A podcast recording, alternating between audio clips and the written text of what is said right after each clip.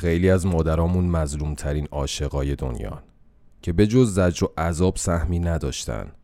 زندگیشون خلاصه می‌شد تو آسایش و آرامش بچه هاشون و خودشون رو یادشون می‌رفت.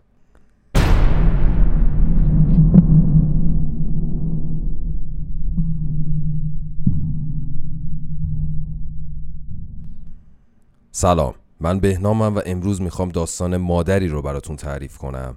که در کنار تمام مشکلات زندگیش با بیماری ریشهدار سرطان هم مواجه شده بود.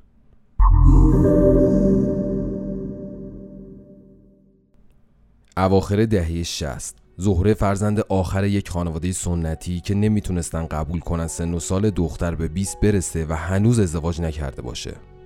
همین موضوع باعث شد که اون رو به عقد مردی 35 ساله با اعتقادات کاملا مذهبی و لجباز در بیارن. رضا اولین اقتدار خودش تو زندگیشون رو با یک چک آبدار سر سفره عقد وقتی که زهره حاضر نبود انگشت آغشته به اصلش رو بخوره نشون داد. از همون روز زندگی به کام زهره زهر شد و هر روز رو با درد و عذاب زیادی پشت سر میذاشت. لجبازی های رضا در حدی زیاد بود که ماها اجازه نمی‌داد همسرش خانوادش رو ببینه و شرایط رو سخت و سختتر می‌کرد. از طرفی هم زهره در خانواده بزرگ شده بود که راه برگشتی در کار نبود و باید میموند و میساخت. اونا صاحب سه فرزند شدن و زندگی با وجود بچه ها برای زهره کمی قابل قبول تر شد. ولی رنج و ناراحتی که زهره تو زندگیش می‌کشید بالاخره خودش رو تو مرور زمان نشون داد. خرداد سال 1378 زهره توی سینه چپش چیزی شبیه به فندق رو احساس کرد و دو سه هفته تمام حواسش بهش بود که ببینه از بین میره یا نه. وقتی دید اون بافت سفت فندقی شک جا خوش کرده توی سینهش بدون اینکه به کسی بگه رفت دکتر و بعد از معاینه و آزمایش فهمید کیست خوشخیمیه که داخل سینهشه که با یه جراحی کوچیک درش آوردن. از اون روز به بعد کنایه هایی از طرف خانواده شوهرش و حتی رضا میشنید. اونا می‌گفتن تو از اول مریض بودی. این حرفها حسابی دلش رو میشکوند و ناراحتش می‌کرد. حدود 15 سال از این ماجرا میگذشت و تو این مدت زهره هر 6 ماه برای چکاب می‌رفت دکتر و بچه‌هاش که دیگه بزرگ شده بودن مادرشون رو همراهی می‌کردن. حدود سال 94 دوباره زهره توی سینش یه برآمدگی احساس کرد که خبر از وجود توده جدیدی می‌داد. ولی بعد از معاینه چند تا آزمایش و حتی نمونه برداری دکترش گفت مشکلی نداری و همه چیز رو به راهه و توده بدخیمی در کار نیست و فقط باید دارو بخوری. دو سه ماهی که گذشت هنوز قدر رو توی سینش حس می کرد. این بار پیش دکتر دیگه ای رفت و بعد از انجام آزمایش های مختلف و ماموگرافی دکتر تشخیص سرطان سینه داد. حال زهره بد شد و روحیش رو حسابی از دست داد. تو خونه گریه می کرد و همه اعضای خانواده درگیر اسمی به بزرگی سرطان شده بودند و ترس مرگ مادر برای بچه ها غیر قابل قبول بود. رضا زهره رو برای معاینه بیشتر و برای اینکه خیالشون از تشخیص دکتر راحت باشه پیش چهار تا دکتر دیگه برد و همشون می‌گفتن زهره باید سریع عمل بشه و نصف سینش تخلیه شه ولی این عمل تازه نقطه شروع پروسه درمان سرطان بود. زهره عمل کرد. عملی دردناک. اونقدری که تحملش از توان هر آدم سالمی خارجه. حالا نوبت به شیمی درمانی و پرتو درمانی رسیده بود. اونم 16 جلسه با هزینه زیاد و سرسام‌آور دارو و مرکز درمانی. رضا با کلی پرسجو تونست تو یکی از مناطق جنوب تهران یه مرکز دولتی پیدا کنه که هزینه ها پایین بیاد و فشار زیادی به خانواده وارد نشه. البته وضع مالیشون خوب بود. حتی عمل زهره تو یکی از بهترین بیمارستان های خصوصی انجام شد. ولی هزینه شیمی درمانی برای 16 جلسه زیاد می‌شد. زهره روحیش رو هر روز بیشتر از قبل از دست می‌داد. فکر این که قرار موهاش دونه دونه بریزه اصلا قابل تحمل نبود. قبل از شروع شیمی درمانی تو یه هفته هر روز خودش موهاش رو کوتاه می‌کرد تا جایی که ماشین رو برداشت و با کمترین شماره خودش رو کچل کرد. ظاهر جدید زهره هر کدوم از اعضای خانواده رو پر از درد و رنج می‌کرد. چشمای بچه ها هر روز اشکالود بود. فکر اینکه مادر و پدرش قرار دخترشون رو بدون مو ببینن به قدری عذاب آور بود که تو تمام مدت بیماری زهره یا خونه اونا نمی‌رفت یا جلوشون از کلاهگیس استفاده می‌کرد که یه وقت متوجه شرایط این روزهاش نشن. زهره بعد از هر جلسه شیمی درمانی با دیدن بیمارهای بدحال و داروهای خیلی قوی که بهش تزریق می‌کردن حالش بدتر می‌شد و حالت تهوع شدیدی می‌گرفت. حالا اون بعد از تموم شدن 16 جلسه شیمی درمانی هر دو ماه یک بار برای چکاپ به بیمارستان میره و تغذیه سالمی رو پیش گرفته تا از برگشت این بیماری جلوگیری کنه. با ما همراه باشین تا نظر دکتر باباخانیان رو در مورد علائم و روند درمان سرطان سینه با هم بشنویم.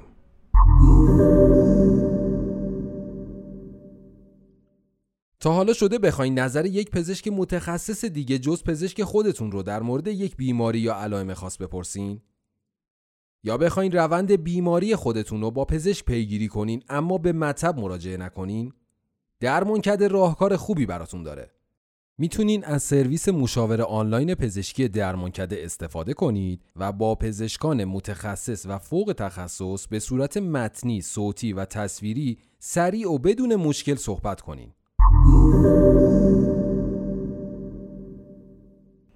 سلام های دکتر باباخانیان خیلی خوشحالم که این هفته هم در خدمت شماییم. سلام بهنام. خوبی؟ امیدوارم که حالت خوب باشه و در خدمتم. چه عواملی باعث سرطان سینه میشه؟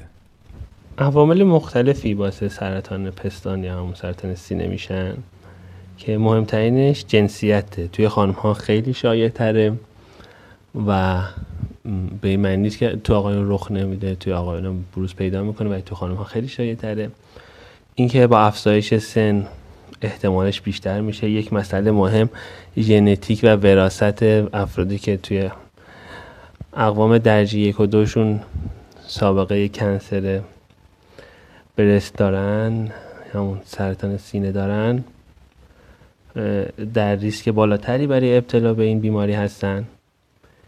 یه سری افرادی که برای رادیوتراپی تو ناحیه سینهشون براشون انجام شده. یه سری risk factor های دیگه حالا به این شدت قوی نیستن ولی جزو risk factor ها حساب میشن. دیر یائسه شدن دیر بچه دار شدن. اینکه اصلا فرد باردار نشه مصرف الکل داشته باشه و hormone therapy برای زمان یائسگی داشته باشه. اینها همگی از عواملی هستن که احتمال ابتلا به سرطان سینه رو بیشتر می‌کنن. علائم سرطان سینه چیه و بیمار کی باید به پزشک مراجعه کنه؟ این شرایط و حالتهایی که میگم رو افراد اگه توی سینهشون دیدن باید به شک کنن. سیمتوم ها یا علائمی که توی سینه برای سرطان سینه ایجاد میشه می‌تونه اینا, اینا باشه. توده یا زخمی شدن سطح پستان یا توده داخل پستان احساس کنن که از بافت اطرافش متفاوته. تغییراتی روی خود سطح پستان ببینن که مثل فرو رفتگی باشه. خود نوک سینه فرو رفته بشه.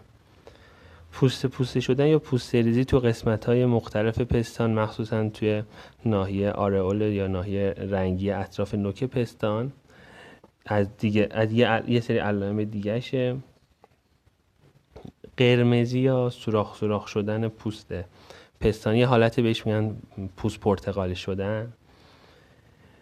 اگه هر کدوم از اینها رو احساس کردن دارن یا مخصوصا توده احساس کردن توی سینهشون دارن حتی اگه اخیرا یه ماموگرافی نرمال هم داشتن حتما باید پزشکشون مراجعه کنن و هم معاینه بشن اگه لازم بود. بررسی های بیشتر براشون انجام بشه چه راههایی برای تشخیص این نوع سرطان وجود داره؟ راه های تشخیصی که همون که گفتم توی قربالگری و معاینه مرتب توسط پزشک اولین مرحله می‌تونه باشه و اینکه حتما از یه نظر یه پزشک باشن بالا پزشک با معایناتی که انجام میده و موارد تشخیصی پاراکلینیکی که درخواست میده به تشخیص می‌رسه. توی سنهای پایین تر سونوگرافی و امارای کمک می‌کنه. توی سنهای بالاتر به صورت مرتب حتما باید ماموگرافی انجام بشه. و اگر به توده شک ایجاد شد بیوپسی انجام بیوپسی یا همون نمونه گیری انجام میشه. تا ببینن توده که حالا هستش خطرناکه یا نه. روش های درمان سرطان سینه چیه؟ الان درمان cancer پستان خیلی مورد توجهه و خب داره داروهای جدید راههای درمانی جدیدتری براش به نتیجه می‌رسه. ولی به طور کلی که بخوام بگم اینجوری که یه سری درمان های دارویی داریم که حالا immunotherapy، target therapy، hormone therapy ه اینها توی یه سری مراحل ازش استفاده میشه. از رادیوتراپی و شیمی درمانی هم استفاده میشه. ولی درمان نهایی یا بالا واسه stage بیماری که درش قرار می‌گیره فرد از جراحی که خودش هم انواع مختلفی استفاده میشه. ولی توجه اصلی الان مثلا کلا درمانگرهای سرطان پستان به اینه که تا حد امکان بافت پستان حفظ بشه. چون هم برای بازیابی فرد بعد از درمان مهمه هم در روحیه فرد تاثیر داره و جز جزء مهمی از هویت زنانه در برخی جوامع حساب میشه و روی اعتماد به نفس خود فرد هم خیلی تاثیر داره. برای همین تا حد امکان سعی میشه که از یک روش های جراحی رادیکال تا حد امکان استفاده نشه. ولی خب تا حد زیادی قبل از متاستاز دادنش مخصوصا قابل درمان. الان هم ممکنه سرطان سینه باعث مرگ بشه؟ بله متاسفانه هنوز به خاطر اینکه خیلی از افراد اطلاعات درستی ندارن قربالگری رو انجام نمیدن یا جدی نمیگیرنش بیماری یا زود تشخیص داده نمیشه پیشگیری نمیشه و متاسفانه به مرحله متاستاز می‌رسه که خب بعد اون خیلی کنترلش سختره و متاسفانه به مرگ می‌رسه. ممنون های دکتر که وقتتون رو در اختیار ما گذاشتین. خواهش می‌کنم.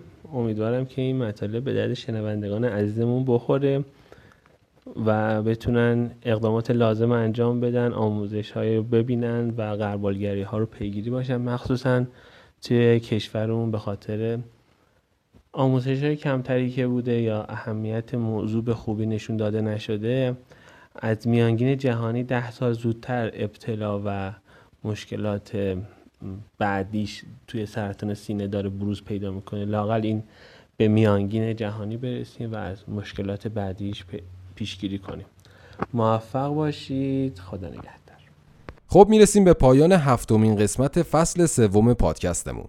و مثل همیشه به سلامتی همتون.